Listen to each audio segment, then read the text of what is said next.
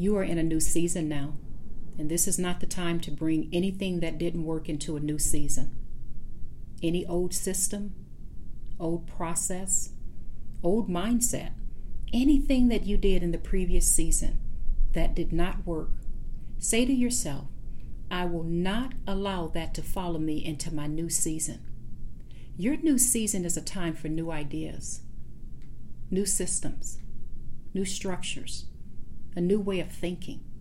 And it does not matter if you're trying to just work on yourself individually, or maybe you have a spiritual goal of some sort, or perhaps you have a business goal.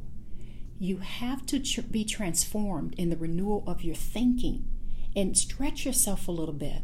Allow yourself to get uncomfortable and embrace new systems and processes even if it's something in, in your business, if you have a product or service you're trying to launch, implement new systems.